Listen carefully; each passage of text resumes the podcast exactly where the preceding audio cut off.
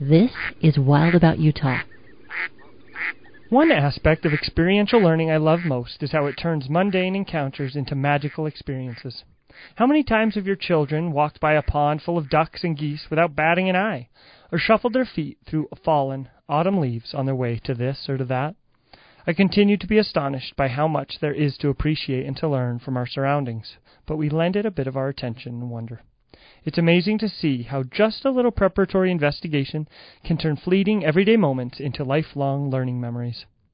My second grade class focuses on learning about birds. I don't just mean we read a few books and discuss the basics of birds.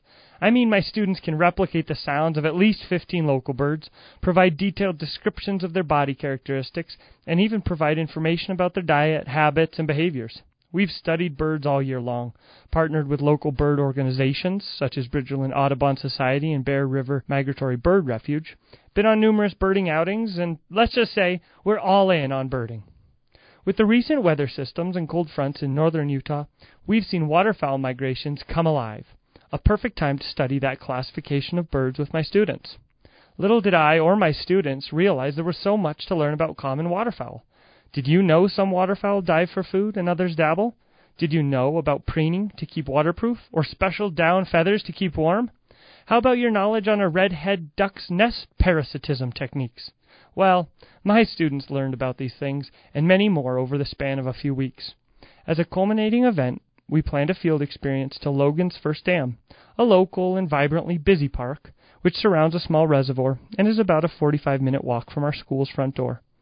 Many of my students have been to this park numerous times throughout their lives, with their families. Needless to say, there's nothing novel about this location.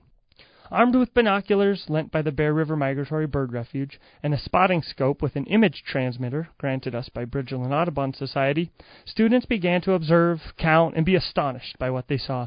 It was as if the students had never seen a Canada goose or mallard duck in their lives. Their background knowledge on these birds brought to life the mundane place they were experiencing as kids shouted, Look, it's dabbling! Or, I saw 15 drakes and 19 hens, that's 45 total ducks. Or, I bet that redhead is trying to find someone else's nest to lay her eggs. The point here is this. With proper prior investigation and attention to details of place, a mundane park can become a treasured location for observing, questioning, and astonishment.